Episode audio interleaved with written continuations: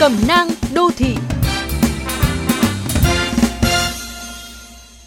Các chị các em thân mến, vẻ đẹp tâm hồn thì đương nhiên rồi, nhưng đầu tiên vẫn là một vẻ ngoài ưa nhìn, đủ để chị em cảm thấy tự tin.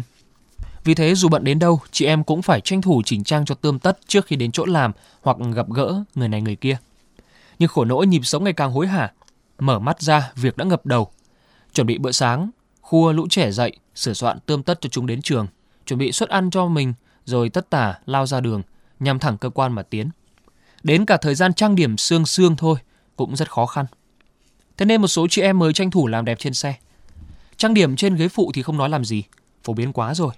Nhưng cá biệt có những chị em tranh thủ làm đẹp ngay trên ghế lái, khiến các đấng mày dâu lái xe bên cạnh không khỏi thất kinh. Không sừng sốt sao được khi ai cũng biết, bất kỳ sự tranh thủ nào khi đang lái xe đều giảm khả năng tập trung của người lái. Ấy vậy mà một việc cần sự tỉ mỉ, cầu kỳ như trang điểm, chị em lại có thể kết hợp khi đang ôm vô lăng. Thực ra việc trang điểm trên xe cũng không hoàn toàn như anh em nghĩ.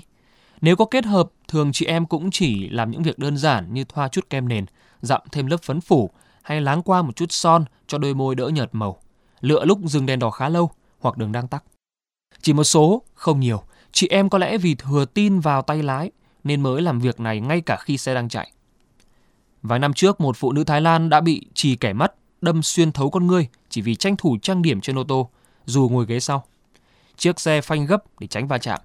Thế là bút chì chạch ra khỏi cái ranh giới chỉ vừa bằng một hàng mi. May mắn không nguy kịch đến tính mạng, nhưng thị lực của người phụ nữ ấy đã tổn hại rất nặng nề. Vô vàn tình huống nguy hiểm có thể xảy ra khi sự tập trung của nữ tài xế đặt vào chiếc gương tay thay vì đặt vào gương hậu và quãng đường phía trước.